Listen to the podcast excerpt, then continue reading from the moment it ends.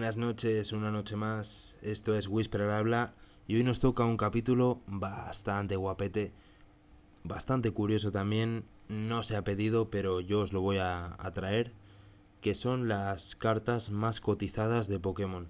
Es algo interesante porque creo que puede dar una idea de a qué niveles llegan estas cartas, cuál puede ser su potencial de inversión en caso de que te salga bien la jugada y que vaya familiarizando pues al público, a la gente que escuche este podcast, con cuáles son los criterios de valoración más importantes pues a la hora de, de vender una de estas cartas o de quizá tratar de conseguirla. Así que si estás pensando en hacer algo de qué es con esto, o si simplemente te gusta la movida y quieres saber más, quédate porque comenzamos ya de ya. Dale, vamos a eso.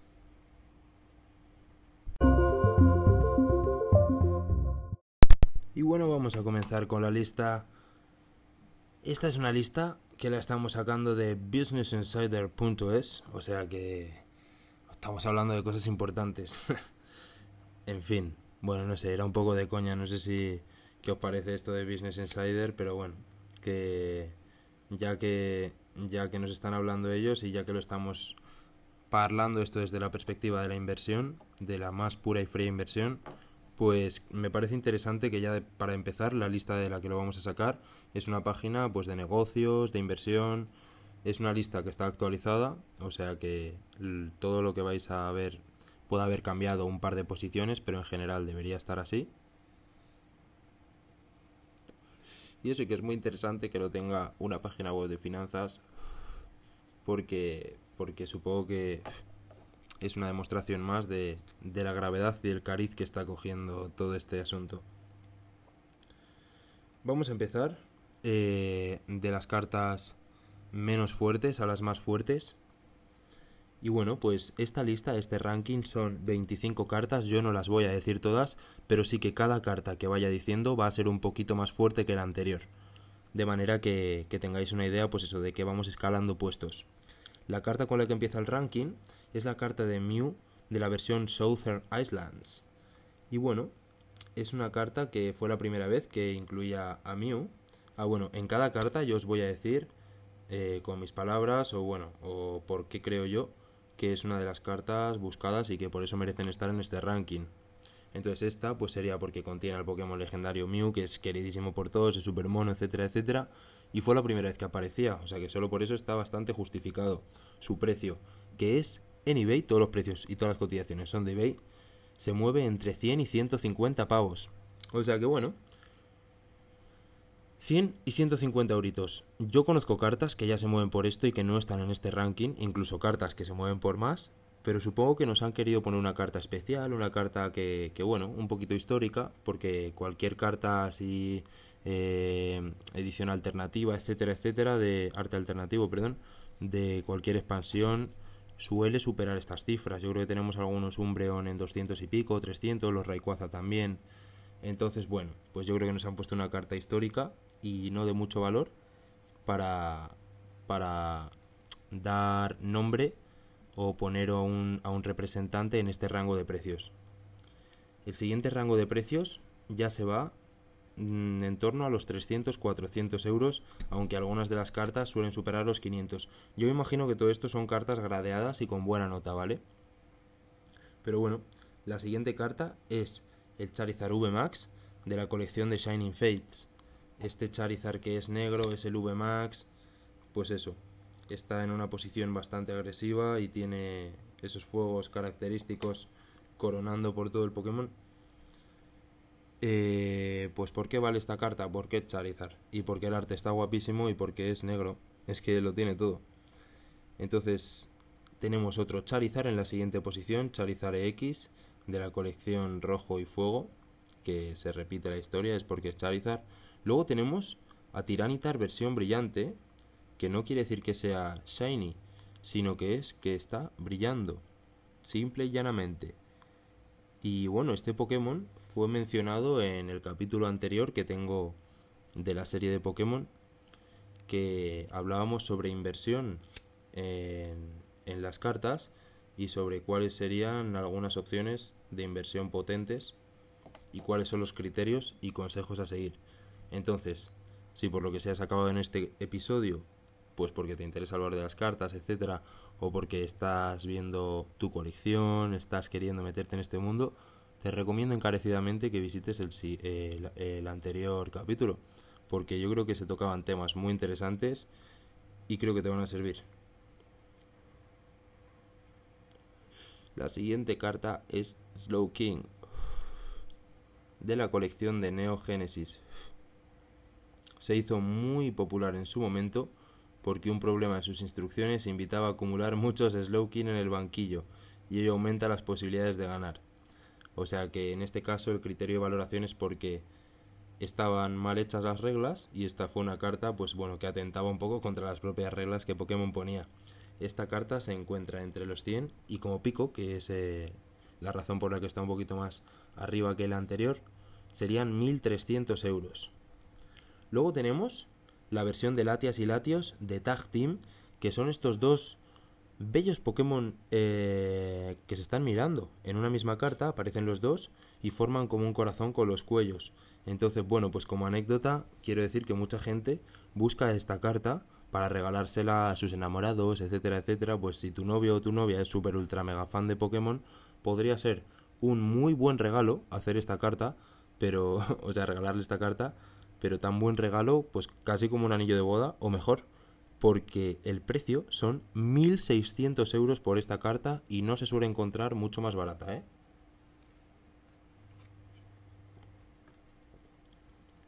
O sea que ahí la tenemos. ¿Por qué? ¿Cuál es su criterio de valoración?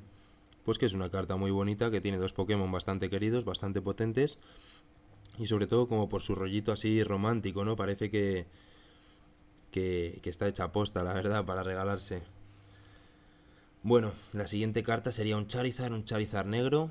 Eh, tiene la Star, la típica Gold Star en el título. Y bueno, ya sabemos que todas las Gold Star son bastante carillas. Esta en concreto se mueven unos precios de 200 hasta 1700 euros, o sea que ya estamos rozando los 2000 euritos. El siguiente es un Lugia de tipo cristal que se sacó en la era de Pokémon Oro, Plata y Cristal. Y bueno, pues es una carta que es cara porque estas cartas incluían una especie de código de barras para ser leídos por un dispositivo pues que no acabo de triunfar entonces, pues bueno, esa es su, esa es su historia y su criterio de valoración, que tuvo una historia un poco extraña y tampoco se hicieron muchas, pues porque el dispositivo no triunfó, entonces hoy han quedado como un, un recuerdo de esa, ese incidente que pasó. Y bueno, pues este Pokémon en concreto llega a estos precios porque es una carta holográfica y es Lugia, una de las más potentes de la colección. Y mi Pokémon favorito, o uno de ellos. Cuando era pequeño era mi Pokémon favorito. Esta carta llega hasta los 2.500 euritos. Vamos con la siguiente, sería un Charizard de la, edición Stormfront. Y bueno, es un Charizard bastante normal, me recuerda al de, al de base set. Pero el arte no me gusta nada, está como en 3D, a mí no me gusta. Dice, si el diseño te resulta familiar es porque es una versión actualizada del Charizard original. Pues sí, actualizada, pero muy... Uf, muy asquerosilla. Eh, esta carta se mueve entre los 500 y los 4.600 euros. No hemos llegado ni a la posición 16 y ya estamos en 4.600 euros.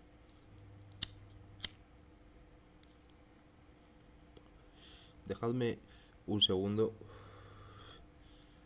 para saborear este cachuflas que me está inspirando en este mismo momento. Este puff es a vuestra salud. Bueno, la siguiente es un Charizard de la versión Plasma Stone. Un Charizard negro. Pues ya vemos que los Charizard son unas cartas recurrentes y que, y que como dije, se consideran el santo grial de, de este hobby. O sea que es bastante lógico que copen las primeras posiciones, ¿no? La siguiente es un Espeon Gold Star, que bueno, es la versión Shiny y es un espeón verde precioso, parece que se está como saliendo de la carta. es una carta que se llega a vender... Mm, a ver, voy a explicar un poco porque esta sí que tiene algo de historia, pero que sepáis que el precio son unos 18.100 euros. Leo textualmente. Una de las cartas de la evolución de Eevee más rarísimas porque solo se ofreció a los miembros de Pokémon Players Club. el club oficial de los jugadores de cartas Pokémon. En concreto, solo se conseguía si habías obtenido 50.000 puntos de experiencia antes de acabar la cuarta temporada, y para ello debías haber participado en muchos partidos, eventos y torneos. Solo hay 37 en total, y uno de ellos se ha llegado a vender por 18.100 euros. Concretamente se hizo la venta en dólares, o sea que llegaba hasta los 22.000. Pues bueno, una carta de la que solo hay 37, ya me dirás tú. Pero por ejemplo aquí tenemos un caso interesante que es la versión, digo yo que son Shadowless, ¿eh? porque aquí no parece que sean Shadowless, pero me imagino que se habrán colado con la imagen que han puesto, porque no me imagino que en Business Insider estén tan puestísimos en Pokémon. Habrán hecho su articulito de turno para hacerse sus visitas y ya está. Pero yo voy a explicar bien en profundidad porque este es un podcast serio. Probablemente la carta, como dije, está equivocada y es la versión Shadowless. Aquí han puesto una versión del base set normal, pero es una versión Shadowless. Las versiones Shadowless pues son mucho más cotizadas porque es un error eh, que se hizo antes de la primera tirada del base set de las cartas, fue como una prueba de impresión y salían sin, sin la sombra del marquito que tienen las cartas. Los colores suelen salir un poco más saturados, los números son más finos y esta carta en concreto es holográfica, o sea que lo tiene todo. Error de impresión, holográfica, Pokémon inicial y antigüedad. Es por eso que esta carta llega hasta los 18.600 euros o 22.615 dólares. Eh, la siguiente es un Hitmonchan de primera edición holográfico. Que sepáis que este también es el Shadowless. Ya no estoy, o sea, bueno, no estoy leyendo mucho del artículo porque como digo, se han hecho un repasito muy por encima, nos sirve de esqueleto para, para llevar un control sobre las cartas, pero no es la información más precisa de todas. La siguiente carta sería un Mewtwo de primera generación versión holográfica. Pues como las anteriores es que lo tiene todo, antigüedad, Pokémon guapísimo, carta holográfica y creo que la primera vez que aparecía Mewtwo y esta carta pues 18.100 euros. Hemos bajado un par de posiciones, no sé por qué la han puesto en esta posición, pero bueno, más o menos se mantiene el rango de precios. Aquí tenemos una carta preciosa que es la carta Rayquaza versión holográfica de la colección EX de Oxys. Es una carta que parece que se sale eh, la ilustración. Es un Rayquaza negro, o sea, shiny. Otra Gold Star. Entonces tenemos pues algunos criterios que quizás sean diferentes a los anteriores. Pero bueno, podemos decir que es Gold Star, que es un Rayquaza, que es uno de los Pokémon más potentes que nunca ha salido. Que es su versión shiny y que aparte es una carta que ya empieza a ser un poquito antigua, entonces es bastante normal que, que sea tan buscada, ¿no? Vamos a decir, vamos a decir algo que pone aquí. Dice, ya de por sí es muy, codiciada, pero la carta que te puede valer una pequeña fortuna es la que tiene una estrella dorada en la parte de arriba. Es indicador de su rareza. Esto lo he mencionado porque es un apunte mmm, bastante importante, creo yo, ya que todas las cartas no tenían esta Gold Star. Las Gold Star son como la, la tirada pequeña, pequeña, pequeña, que yo no sé si se diferenciaría en cuanto a calidad de impresión, etcétera, creo que no, solo que le ponían la estrella, pero bueno, si ellos dicen que por eso es más rara, pues definitivamente lo es. Y es una carta que se vende por 37.000 euros. Yo no sé cuál será vuestra opinión en este momento porque acabamos de llegar al número 10 y aún no lo he dicho. Y la carta que se sale del número 10 ya son 37.000 pavos y ni siquiera es una edición limitada. A ver, es limitada porque es Gold Star, pero no es de esto que te dicen, pues había 37 como en la anterior. Mm, entonces, bueno. El siguiente sería un Blastoise de primera edición, el Shadowless, para mi gusto, aunque otra vez lo vuelven a poner con sombra no lo veo yo adecuado y la carta llega a 37.000 euros. Y luego a partir de aquí, también, pues bueno, no sé si las diré todas, pero tengo que decir que son cartas ya, este es el top del top, estamos yendo del 9 hacia adelante y son cartas prácticamente imposibles de conseguir. O sea, lo más probable es que no tengáis ninguna en vuestra colección de cuando erais pequeños o algo así. Eh, lo más probable es que si la tenéis esté en un estado malísimo, pero ya digo que son tan raras que a no ser que seas japonés, es que es hasta más raro que, tengas alguna. Entonces, bueno, estas cartas para mí ya quedan como unas cartas anecdóticas, quedan simplemente para saber pues eso, a qué llega el top del top, a qué llega el top de la locura de las cartas Pokémon, pero que también hay que estar como tan metido, tan metido en esa locura para acceder a este tipo de cartas, para poder mercadearlas, etcétera, que pues eso, lo dejo como parte anecdótica porque no creo que hmm, que quizá la mayoría de gente tenga el capital para gestionar este tipo de, de cartas, pero bueno, solo puedo decir que no son malas inversiones, que a lo mejor si la cosa va muy mal, si el mundo se cae al suelo y todos los valores que rigen la cultura actual cambian, pues a lo mejor sí que se transforma en una mala inversión, porque realmente es un trozo de cartón pintado. Pero bueno, si todo sigue más o menos como, como hasta ahora, capitalismo, consumismo, codicia, yo creo que son cartas que, que se van a mover bien, que van a mantener bastante su valor y que quizá hasta sigan subiendo. Porque la verdad que son tesoritos y son muy bonitas todas. Así que bueno, voy a mencionar alguna de ellas y voy a explicar cómo son. Y cuento algo de su historia, pero que bueno, que muy difícil conseguirlas, chicos, no os pongáis tristes. Ishihara GX. Esta es una carta que se puede comprar por 50 mil dólares. Se repartió durante unos eventos en 2018 para celebrar el 60 aniversario del director general de Pokémon. Y bueno, el, tal Ishihara que es él las dio en persona. Entonces pues supongo que no habrá muchas. Dicen que, que puede haber unas 200, 300 y fueron solo para estos eventos. 50.000 euros cada carta. La siguiente es una carta de Magikarp. Esta, esta historia sí que me la sé, así que la voy a contar yo. Pues bueno, que Pokémon hizo una propuesta en su día para motivar a los alumnos y como que se inventó de una universidad y como que se inventó un reto de, de Ciudad Azulona, de la región de Canto, en el que pues, pues hizo ver que, que esta universidad era esa, esa universidad de Ciudad Azulona, tal, y había una, una, especie de gincana en la que los estudiantes, pues poniendo a prueba los conocimientos aprendidos, iban pasando de pruebas y los que más puntuación obtenían podían acceder a una carta muy especial que, que es de Magikarp. Entonces, bueno, esta es una, una historia chula porque nos da un poco la, la noción de ese pensamiento así como bonito, ¿no? Que tiene, que tiene la franquicia y, sobre todo esa versión de la vida pues japonesa que, que, bueno que tiene como mucho esfuerzo no mucha superación mucho mucho trabajo incluso y, y bueno ambición pues supongo que también tendrán pero como que allí se trabaja más el granito a granito la verdad. Entonces bueno pues me gusta me gusta que una empresa tan guay y tan importante pusiera a disposición de los alumnos con algo que realmente les motiva pues, pues esta cartita y esta gincana, que seguro que fue genial, seguro que si hay un montón más de, de propuestas de este tipo, la cosa sería mejor, los alumnos se implicarían mucho más y tendrían más interés, pero ¿qué le vamos a hacer?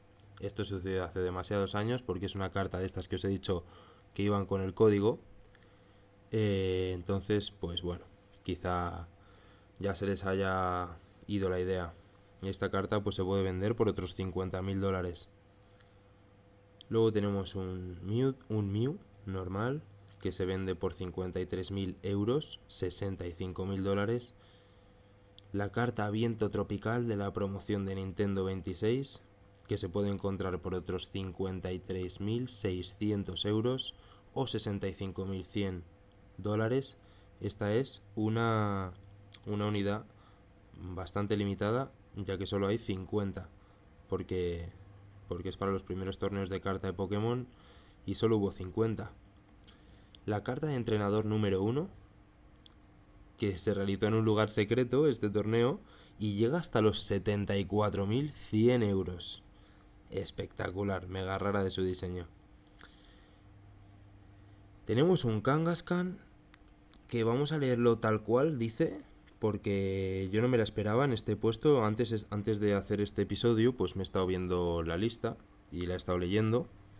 Y esta carta no me la esperaba, entonces lo voy a leer tal cual para que veáis por qué, la razón por la que esta carta se considera uno de los santos griales y llega hasta los 123.500 euros o 150.000 dólares. Dice así, los Kangaskhan son un poco el equivalente Pokémon de los canguros, ya que llevan a su cría en una suerte de bolsillo. Por eso fue el premio que se ofreció en un torneo en Japón en mayo de 1998, donde se tenía que formar equipos de padre e hijo. Ya desde su aparición en aquella época se consideró uno de los santos griales de este tipo de coleccionismo y se ha llegado a vender por 150.000 dólares. Entonces, bueno, pues yo creo que es interesante también. No dice nada con respecto a su escasez. Dice que eran torneos, o sea que yo tampoco es que pienso que haya muy pocas.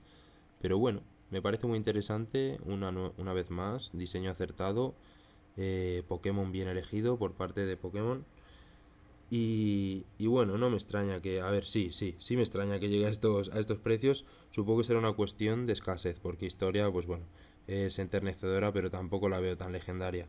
Entonces, pues me imagino que serán bastante raras y ya está. Como digo, todas las cartas, pues debería ser con un grado de 10, ¿eh? en PSA casi, prácticamente. Mira, creo que la pregunta que voy a dejar es si queréis que hable de gradeo en el próximo episodio. Pero bueno, si no me lo podéis dejar pues vosotros. Igualmente. Si queréis que hable o no. La tercera carta más carita es ese Charizard Shadowless espectacular, base set, la carta famosísima, el Santo Grial, que como todos sabemos se ha llegado a vender por 300.000 euros, prácticamente 360.000 dólares. Quién sabe, ¿eh? ¿Os imagináis que la tenéis en vuestro trastero? Luego tenemos un Blastoise, versión holográfica Galaxy Star, que es una prueba de impresión, por eso hay muy pocas, y por eso se lleva a la segunda posición, con 296.600 euros. Y la primera es la carta de Pikachu Ilustrador de Coro Coro, una revista que se daba pues con la revista Coro Coro, eh, con un concurso que hizo, del cual solo había 20 ganadores, entonces solo hay 20 copias de esta, cara, de esta carta, creo que es súper conocida, mucha gente la conoce y, es una carta súper bonita, es un mini Pikachu con, con un pincel tal y está como dibujando unas cartas, eh, en el fondo se encuentra Charmander. Y bueno, como digo, es una de las cartas más conocidas, una de las cartas súper anheladas por la comunidad. Y, una de las cartas que nadie puede tener porque vale 900 mil dólares o 741.700 euros. O sea que a no ser que quieras hipotecarte para el resto de tu vida, vender tu casa, tu carro, a tu madre, no vas a poder tener esta carta. Yo lo siento. Y si puedes, si puedes tener esa carta, pues joder, dónanos algo al podcast, tío, que cambiemos de micrófono. bueno, mi gente, esta fue la lista de las 25 cartas, aunque quizá hemos dicho alguna menos, pero por el contrario hemos dicho algún dato más. Estas fueron las cartas más, caras de Pokémon. Ya veis que es una locura esto de los precios. También creo que se justifica un poco porque, como veis, he explicado las razones por las que llegan a valer esto y todos imaginamos pues que artículos de la misma condición pues coleccionables, vamos a decir relojes, coches, mmm, bueno, los cromos ya son esto. Sellos, monedas, todos los que tengan escasez, antigüedad, sean pruebas, sean erratas, sean cosas conmemorativas para el ganador de no sé qué. Todo eso va a valer bastante, bastante. Entonces, bueno, pues una vez más se cumple la regla. Espero que os haya gustado el episodio y que hayáis disfrutado y aprendido como siempre. Ya sabéis que dejo una sección de preguntas en, en Spotify para que me podáis enviar vuestras sugerencias y, si queréis que amplíe alguno de los temas pues, que hemos ido tocando hasta ahora. Me despido, son las 4 y 13 de la mañana. Esto fue Whisper al habla y nos vemos en el siguiente episodio. Hasta luego. Y cuidado mucho.